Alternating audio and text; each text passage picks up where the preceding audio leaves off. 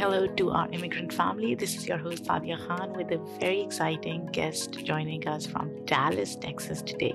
My voice is a bit raspy because I have cold and sore throat, so just ignore it. I was almost thinking of canceling today's interview, but then I really wanted to talk to our today's guest. But before we get into who, I want to discuss a few housekeeping items. First, if you haven't subscribed to our podcast or haven't visited our Patreon, please consider doing that. Podcast production is not easy. It requires a lot of time and effort, and we cannot continue without your support. You can find links on our socials and other places. Also, I'm trying a new recording tool today. I typically use Zoom.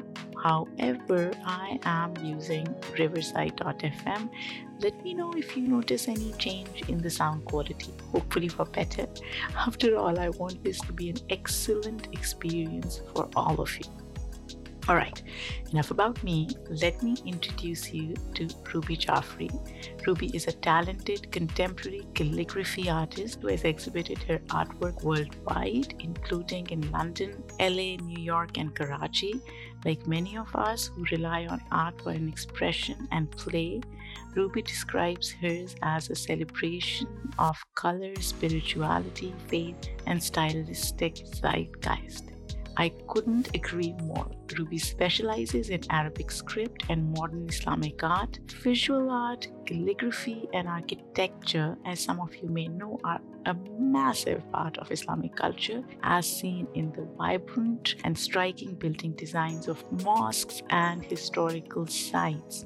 However, there is a particular focus within the religion on the beauty of calligraphy and poetry in Arabic, Urdu, and Farsi. Throughout our conversation, I was struck by how Ruby talked about art. She basically regarded it as a process with so much power and spirit. So please join me in welcoming Ruby to the show.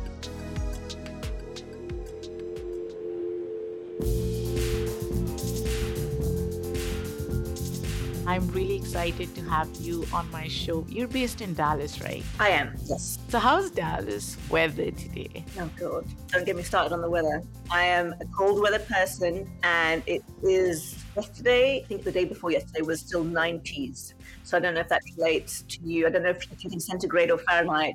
I used to think in centigrade. I think in centigrade that would be 30 something, which is too hot. That's brutal. That's really bad for October. It shouldn't be happening. It shouldn't be. And honestly, for people who say that there's no such thing as global warming, I've been here for 20 years now. And my birthday is in September. And I used to love it because summer used to kind of calm down by then. And it used to be more in the 70s, so 18, 19. But now it's just gone crazy. I'm still waiting to put on a coat. You know, it's interesting you mentioned that you came here 20 years ago. I came to the US almost 20 years ago as well. Our first stop was Cambridge, Massachusetts. So I had just gotten married. My husband got into a master's program in Cambridge, and we were living on campus. It was nice, but it was difficult to adjust. Even living on campus wasn't easy because everything seemed so strange and almost alien like. It wasn't fun in the beginning. I don't know how your experience was. I think it's pretty much the same. It wasn't fun in the beginning. Yeah. I don't know about you, but I was coming from having worked in central London to Dallas, Texas. Strangely enough, I'd never been to America. I'd been, I guess, east. So I'd been obviously further furthest was Pakistan. Actually, no. The furthest was Hong Kong and Singapore and Tokyo because my brother did a stint there for work and we went there to see him. And so that was the furthest east I'd gone. But I'd never been to States before. So my first experience of the States was Dallas, Texas, of all places. of all the places. All the places. I didn't go to New York. I didn't go to California. I agreed to marry somebody who lived here. But the good thing was that he's also from London. My husband's also from London, but he's been in the States for a lot longer than I have. But yeah, my first experience of Dallas and America was kind of just weird and surreal. It was just coming from a daily routine of going in central London, being in the hustle bustle of London life, and then just rural. I mean, it wasn't rural, but it felt rural.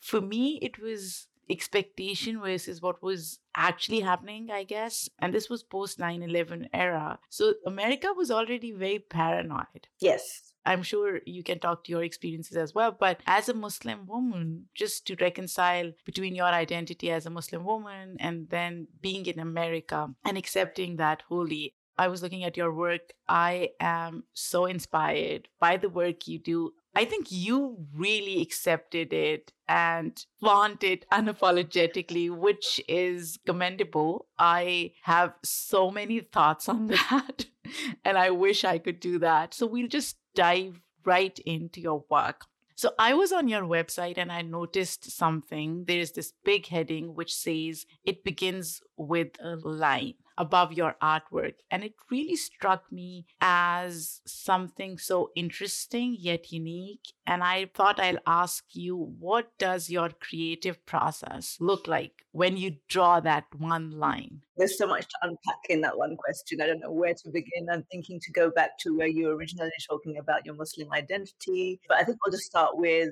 you said the heading on the first thing that you see on the website, it begins with a line. And honestly, my journey literally began with no set plan, my artistic journey we're talking about. And so when I say that I'm not from a fine arts background, just to be clear, I'm not from a calligraphy background. So I have taken a course during COVID, but I haven't taken any courses which would allow me to have ijaza, as in calligraphy as a calligrapher. So, so ijaza is what permission? Yeah, exactly what it sounds like. It's ijaza. And, you know, there's people who train with master calligraphers. They're all over the world, a lot of them in Turkey. But yeah, people who want to go down that path as a calligrapher will train with a calligrapher for many, many, many years. And then somewhere along the line, they've done enough and they've proved themselves enough, and then they will get ijaza to practice as a calligrapher or to teach. So I am not from that background. I am from an English literature background. Wow. so when I say it begins with a line, don't think that I have khattati or anything in my blood. No, no, absolutely not. But I think it just goes to show that you can literally start from anywhere. And I guess that's kind of a bit of a metaphor for America, you know, opportunity. And it really was. I mean, I hate to be cliched, but I came from leaving my job as PR and advertising industry, realizing that that was not a nine to five job for a Muslim single female in London. I wasn't told by my parents, but when I used to come in, that cab turn up at two o'clock in the morning outside the house, and they'd be like, "Rita," you know, but that was the way PR and advertising was in London. If you're working there, then you're expected to network after hours. That's where all the career growth happens. You climb the career ladder by doing your networking, and that was after hours. So that was PR and advertising in London. I'm sure pretty much anywhere in the world it's the same to a certain extent. But yeah, I realized very quickly that that was, having worked in that industry for about a year and a half, that that was really not a long term aspiration for me. And so then I switched to HR, which was very much nine to five. you know, I went from uh, English literature degree, not knowing what career path to follow, thinking I wanted advertising in PR, doing advertising in PR, realizing it wasn't exactly what I thought it would be, HR. And then here I am in 2002 in America America, having just got married. And then we had kids very early on. So I think our first year anniversary, we gave each other the gift of saying, okay, by the way, we're going to have a, a child. Same here. I don't know about you, but there was just so much going on in those early 2000s. 2002, we got married. 2003, we had our first child. 2004, we had our second child. So just to add interest to the mix. And that whole period of my life was such a blur. I can imagine. Very similar story. Really? We got to talk about this off camera. going from in three years being a single person to having two kids under two. It's not fun. it's not fun. And it was a real journey for me. When I look back, I am like, what the hell was I thinking? I shouldn't have had kids in my 20s. I wouldn't have wanted to be around me at that time. And so the calligraphy came about as a very much recreational source of de stressing at a time that was quite stressful in terms of we had come to America and my husband had told me that we were going to move back to England five years. Oh my gosh, Ruby, this is so crazy. It's almost like you're narrating my story. Parallel lives here, just in different cities, right? So it was a five year plan. So we're going to go back to London after five years. And, you know, 20 years later, we're still here. But that's beside the point. So we were at a period of our lives where we weren't sure whether we were going to go back to London or whether we were going to stay here. And then, you know, we had two kids. It was just a lot to try and figure out in a very short space of time. And so my husband is very creative and artistic as well. And we had bought some canvases home that we had done for fun when we had free time before kids.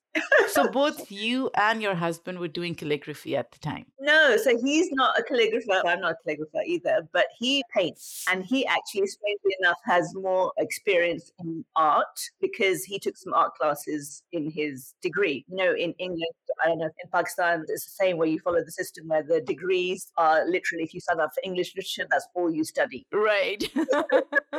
take photography, you don't take anything else. So my husband had taken art classes. So he is also very creative. He likes photography, he's into drawing and stuff. We had a few canvases lying around at home. And as I said, it came about as a stress reliever. I realized that I actually hold a paintbrush. So I was like, okay, this is good. And then the very first piece was just a very small canvas, red background, and it says Bismillah ar-Rahman rahim And that was the very first piece. And it brought me a lot of peace at a time where I was feeling very conflicted, uncertain about the future. And it was very therapeutic. And I kind of just got hooked, to be honest with you, after that. It was like, this is so nice. I just forget about where I'm going to be next year, here, or I don't know where. There was so much to think about. And this was just my escape you do come from an artistic background. Your family is quite artistic. Your mom is a poet. She taught you how to write Arabic and Urdu script early on, which as an immigrant mom, I haven't been able to do with my kids. And I feel so bad. Guilty, guilty. From your website and what I was reading about you online, it seems like your mom and your husband are major influences in your life, and especially when it comes to how your career formed and how it evolved. Do you think if your husband didn't encourage you or if your mom didn't teach you how to write Arabic and Urdu script early on, you would have still pursued this path? Not at all, not at all. I mean, they're completely responsible, both of them in their own rights. My husband for having literally encouraged me and supported me throughout. I mean, as I said, he was the one who put me up for my first exhibition. He submitted my work portfolio to ISNA, their annual convention in Washington. I think it was the first year that they had an Islamic art exhibition. I don't know how he found it. I think I may have mentioned it to him. So that basically the kids were getting a little bit older. By this time, we had third, I think. And so he submitted my portfolio to them as a potential artist, and they gave me a call. I didn't know about it, but he did it. And then he said, Oh, by the way, you've been accepted to this art exhibition. And it was in Washington. And I was like, well, that would mean I would have to go to Washington and have to look after the kids. He was like, I'll do it. So, you know, he has been 100% pivotal and responsible for me being here today. And my mom is an Urdu poet, so Urdu was very much a part of us growing up. It's so entrenched in me now. My daughter's essay for college applications was also entitled Urdu me bolo, because that's what I grew up hearing from my mom saying Urdu me bolo, or she came to the UK in the 60s with a plan to start a PhD at SOAS in Urdu literature. And then along came my eldest brother, and then that was that. that plan got shelved. But she pursued that love and passion for Urdu and channeled it so that she taught all four of us to read, write. And I did it up to A level, and my sister pursued it, ironically enough, at the School of Oriental and African Studies with law. So her degree was actually a joint degree, law with Urdu. So that's how she carried on that legacy and passion for Urdu through her kids. So she taught us all, and that's my knowledge of Urdu. That's where it comes from. So yes, I could write the script, and obviously Arabic is very similar. She had also taught us to read Quran. I feel ashamed when I talk about how my mom taught all four kids with such few resources. And I'm just like, okay, Urdu learning online. And I'm like, because I guess the kids don't take you seriously when you try and teach them. At least you're doing Urdu learning online. I haven't even done that with them. And it's crazy because I read Quran in English and I have been scolded and reprimanded for that by my family. And for me, it's like I can understand it better if I do. Although, to be honest, even when I'm reading it in English, I really don't understand it at all. It's very metaphorical. Yeah, there's so much to try and digest. The topic of the Quran is a whole other podcast. Right. so, Ruby, I want to circle back to your identity and expression of it through art. You're working at the intersection of spirituality, your religion, and art, which is a fascinating space to be. But I wonder how challenging is it to be able to do justice to both. Yeah, I don't think we ever feel that, okay, you've done justice to both. I still feel very much lacking in both departments. If you think about it from the perspective of there are so many people who know what they're doing so much better than me. I'm not even scratching the surface here in terms of spirituality wise and at the beginning of a journey. Still so much to learn. Some days you just wake up and you feel the imposter syndrome and you think, what am I doing? I'm writing all this and I don't know what people are thinking that I have knowledge of the, even the surah that I'm writing, with the words that I'm writing like you said, when you read the Quran, you can read the first Surah Fatiha and it's clear, but there's so much in there from both perspectives, from the calligraphy perspective. There's so many people who are doing so much amazing work. And then you look around and you feel like an amateur, you know, I'm holding a crayon and I'm not even holding it right, that kind of thing. So I think that if you start looking at yourself in those mirrors, then it can be quite demotivating because you're like, what am I even doing? But I think the nice thing is that there's such a space that's opened up now. I think maybe with the advent of social media and you can actually see what people are doing around the world and you realize it's kind of okay experiment and try and be public about your learning experience because that's what this is. It's a learning experience. And so that's where I see myself in that light and then I'm okay if I start looking at myself in the light of doing calligraphy, and these exhibitions in the beginning were so daunting because I would have some Arabic speaker come up to me and say, Oh, I love your work, it's very nice. It's very daunting because I'm not an Arabic speaker. I can write the Urdu script, but you feel kind of like, again, imposter syndrome. I just think of it as a journey in terms of trying to better yourself through learning.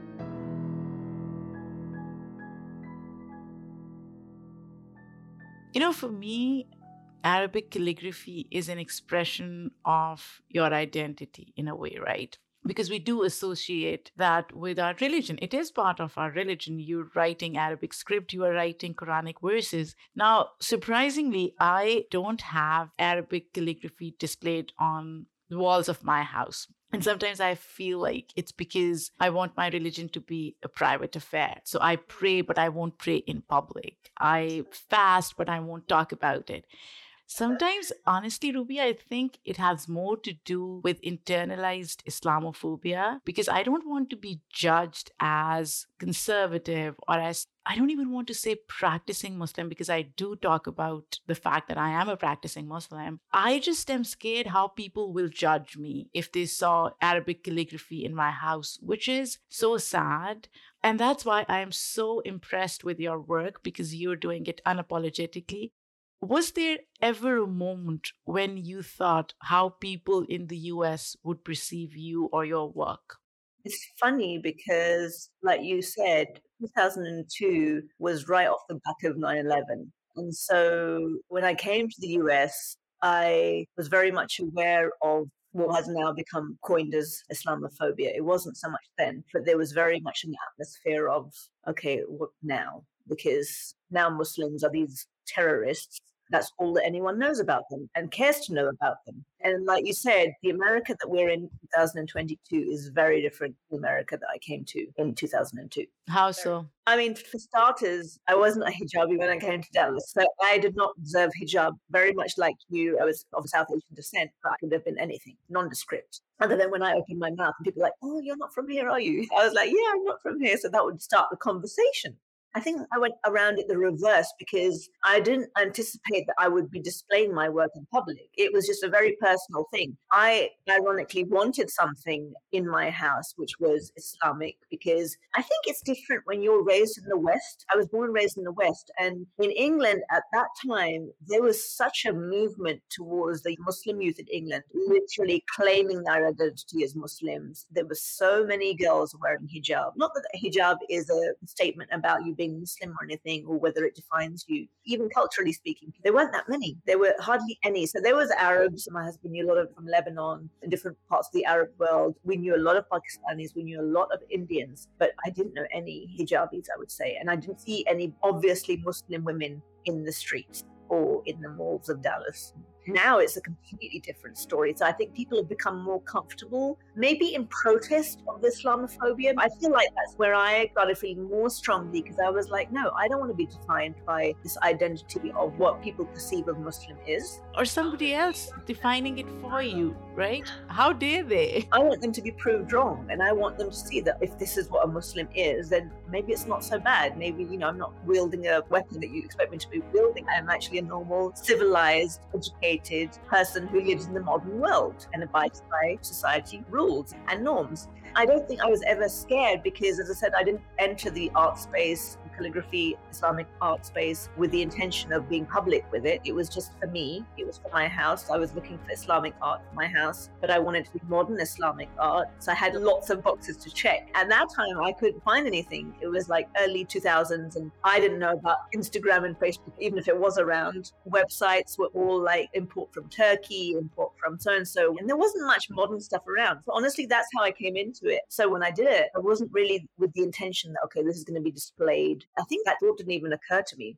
But once it was displayed, once you became an Islamic calligraphy artist, did that thought process change at all? I was lucky enough to assimilate into society where I was surrounded very much by a lot of Pakistanis and Indians and Muslims. I guess I didn't work in corporate America or didn't come into a regular job where I was mixing with all different cultures and religions and Americans. So my society was very much okay, who are my husband's friends, both Pakistani or Indian, mostly Muslims. So I didn't have to have that kind of internal conflict where, okay, you know, people are going to come to our house, they're going to judge me. Everybody was Muslim that we were associating, which was nice. There was a big community here. So that really never even worried me, I guess. And again, that I think comes from not having come into a job here like I did in the environment I was working in London. I think it would have been different if I had had the same environment where I was amongst a lot of people, Westerners, Americans. That may have swayed me a little bit, but that didn't even occur to me. But you would be surprised how judgy Muslims are. Yeah, 100% right. And I experienced that somewhat in 2013 when I started wearing hijab. So I didn't wear hijab before that. And it's amazing. My parents, when they found out I was starting to wear hijab, their first reaction was, Why in Texas have you decided to wear hijab? And as a parent, I can understand that. I would be worried too. But it's amazing because the judginess that I faced wasn't from so called redneck my parents were worried about in the streets. It was from within my community. Ruby, if you don't mind my asking you this, why did you decide to wear hijab? Was there a trigger? Was there something that had occurred I think I'd always wanted to growing up, but I think the art really sealed the deal for me because I would be going to these Islamic art exhibitions and some of them were in local masajid or mosques. And then obviously I would observe hijab while I was displaying my art in those venues. Not everywhere, but some places I would. And then I just felt so wrong whipping it off on the way to the car. and I guess, again, being in that sphere where you are meeting people who are loving the art, not for the art, but because it's the words from the Quran and the verses, the sacred verses. I strongly, strongly believe that what is being written and the art that I'm doing is the reason for the appreciation. I mean, if I was just doing random calligraphy, there's just no way I would be where I am today. So it's the barakah from that. I was getting more and more connected to the work. And I felt like that was a way of saying thank you to Allah and being mm-hmm. conscious and exhibiting my gratitude. So you identify as a contemporary Islamic artist? Yes. What does that mean? What does contemporary? Don't ask me what it means.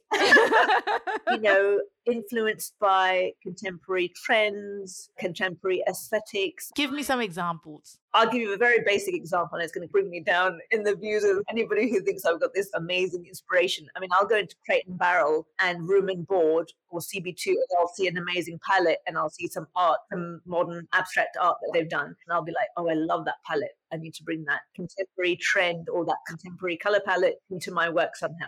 Is very basic.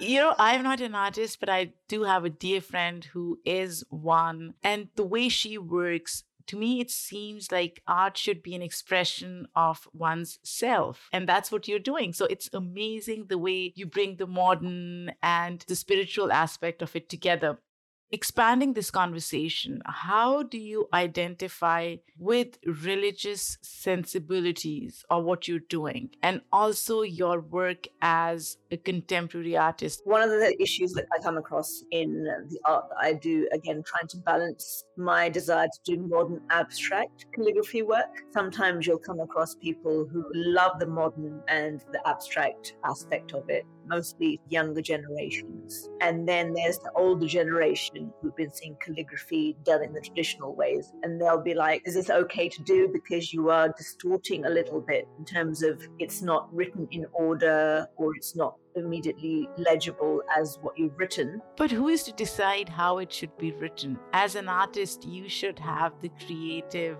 liberty to experiment, no? So that's where I always emphasize that I'm not a calligrapher, I'm an artist because artist gives you just a lot more range and wiggle room. So that's the distinction I always clearly define. I say I'm not a calligrapher. Calligraphy artist, yes, because then that allows you personal expression in your work. And yes, it says what I'm saying, it's the Surah Fatiha, then it is the Surah Fatiha is in there, and I have written it, but it's a personal expression of that combined with art. So again, it's a very fine line that you have to tread where you don't cross the boundaries of disrespecting the words by changing. So there's that balance that you have to draw. Who are you targeting with your art? My kids. no, honestly, seriously, it's the next generation. When I started, I wanted a modern expression. I wanted something spiritual, but I wanted something that wasn't traditional and wasn't old school, something that's already been done. I wanted something that I could express different parts of my personality with. So I could express the spiritual side, my religious beliefs, but also show that I'm a modern progressive Muslim who does have appreciation of current trends and current art for me, it's so much more of an effective means of making your kids proud of who they are and their religion than me saying, Beta, listen to this lecture. Sit down and listen to me. But Ruby, are you targeting only Muslims or does your consumer base include people from all different backgrounds? I would like to think I'm appealing to an open thinker from any background, any culture, any religion, any ethnicity. The Quran itself, we're still learning, but there's so much common sense and logic I think anyone who's got an open mind can come to the work and see, okay, yes, aesthetically it's beautiful, but what's being said here? And I think if I can just resonate with even one person who's willing to openly think of the beauty of it, I think that that is really an achievement in itself. I was also looking at your website and you've priced your pieces very reasonably. Was that intentional? So I started the website, I think, during COVID. I had a website it was 10 years old. I updated the website in 2020 or 2021, and I decided that I wanted to introduce prints because I don't want it to just be art that somebody can only have if they can afford it. Canvas paintings are very different. So what you see on the website, you see a whole section with prints. Now there's a whole range of metal minis, which are desktop, which are available as well. But yes, the website was definitely a way of trying to broaden the customer base in terms of if somebody wants Islamic art and some modern Islamic art, I didn't want them to feel like, okay, well, you know, that's out of my reach. So the prints was definitely a way of appealing to more people, like younger people. And as I said, if I'm trying to appeal to the younger people and make it so that they want something as well, I had to make it affordable. But yes, commissions are obviously a whole different story. And even, you know, the last 10 years, I've evolved in terms of pricing as well, just because I look at my old stuff and I'm like, I don't know, who would even pay for that? But yeah, obviously, having done it for 10 plus years now, alhamdulillah. Uh, and now there's so many different things that I try and do as well. Now I'm trying to experiment more with mixed media. So I'm doing oil and acrylic. I'm doing a lot more textured work. And anyone who's been around for the last two years have realized how expensive things have become. So that has definitely impacted the price ranges and stuff like that. But the website was my way of trying to make it accessible for a lot more people.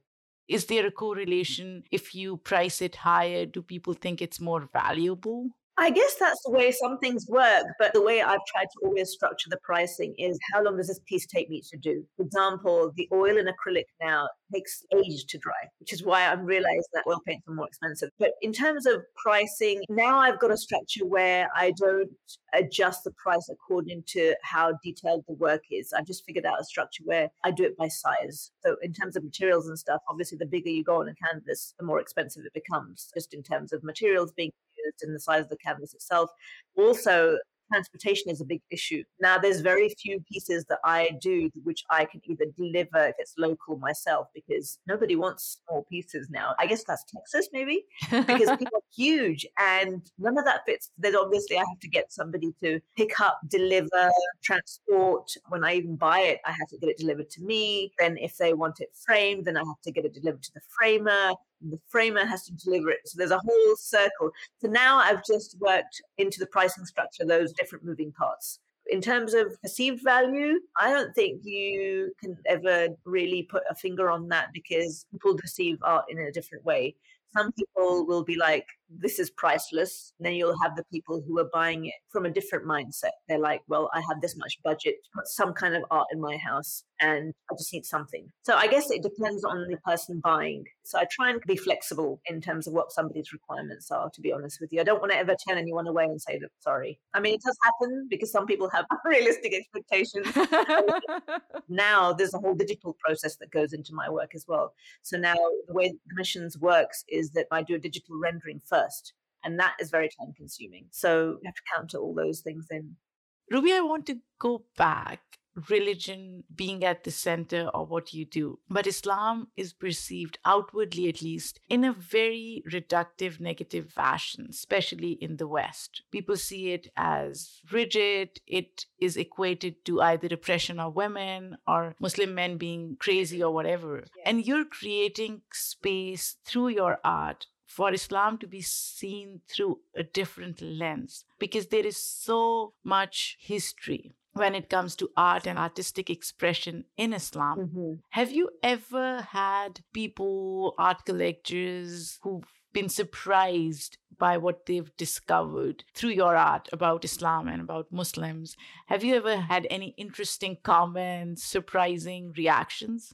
Yeah, I definitely think it's opened up a dialogue with the intention to try and make some contribution to the way Islam is perceived by somebody who maybe doesn't know anything about Islam and to try not to be judgmental. But even though I don't associate on a daily basis or don't come across or interact in terms of my work with a lot of non Muslims, but it's true, I have on occasion exhibited my art in non Islamic events. And again, it's been very nice to see the only condition is to have an open mind. I mean, if you're receptive, mm. then you won't come with a judgment. But yeah, it's been nice because I have been able to start conversations. A friend of mine who's actually now become a friend, I met her when we were strangely enough building the current house that we live in she was building a similar floor plan and she was having a look at our plans and we just fell into conversation and have now become good friends. And I actually did a podcast with her. She had me on as a guest and very God loving from a religious Christian background. We talked about religion and how we connected, strangely enough,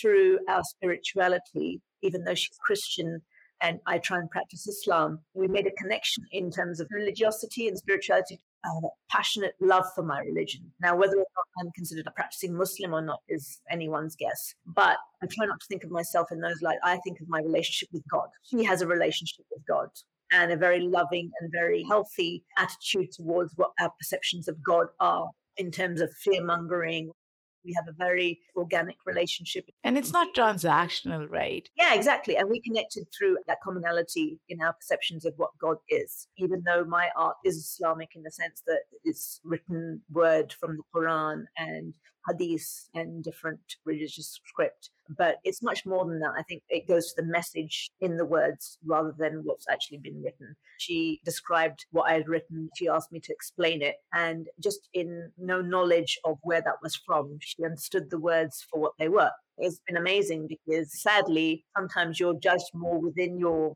community more than you step outside those boundaries and, you meet somebody and they're like, okay, so what does this mean? I guess it's a more free thinking way of looking at it. And that's refreshing. Ruby, in the end, if you were to define America in a word or a sentence or a phrase, how would you define it? Oh dear. I knew there's going to be one question in there like that. I'm going to be completely stumped. I don't think I could ever try and encapsulate the whole of America or my perception of it as I've received it in one word. The whole cliche of it being the land of opportunity and this, that, and the other. But honestly, for me, it has been growth in terms of who I was when I came here 20 years ago to who I am today.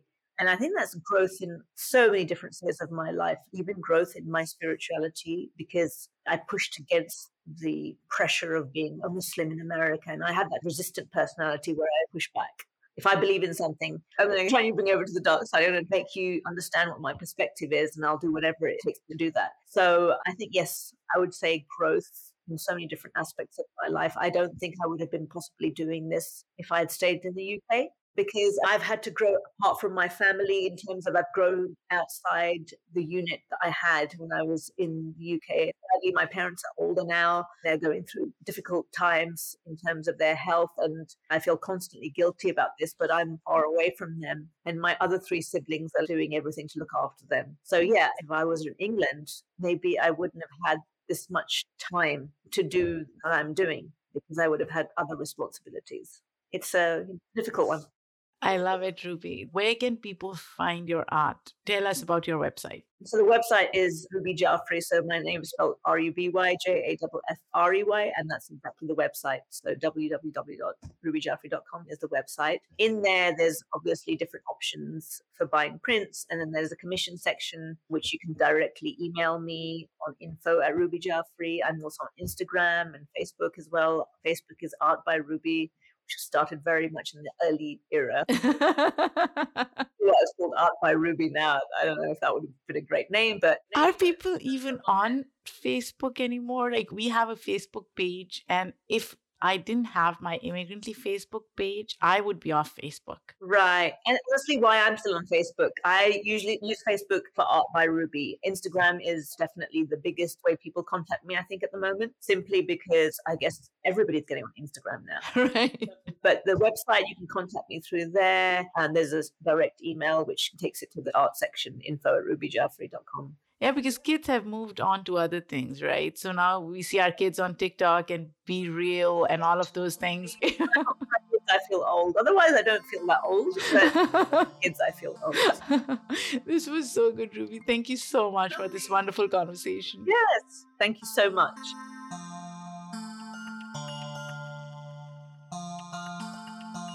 This was a fun conversation.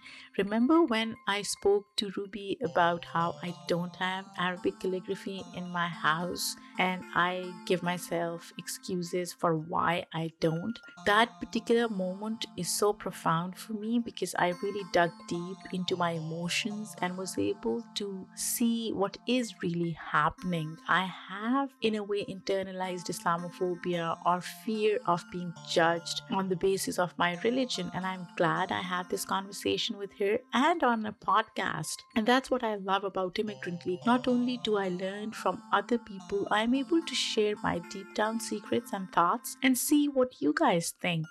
Anyways, this episode, as always, was produced by me, Saadia Khan, written by Ziya Jaffrey and me.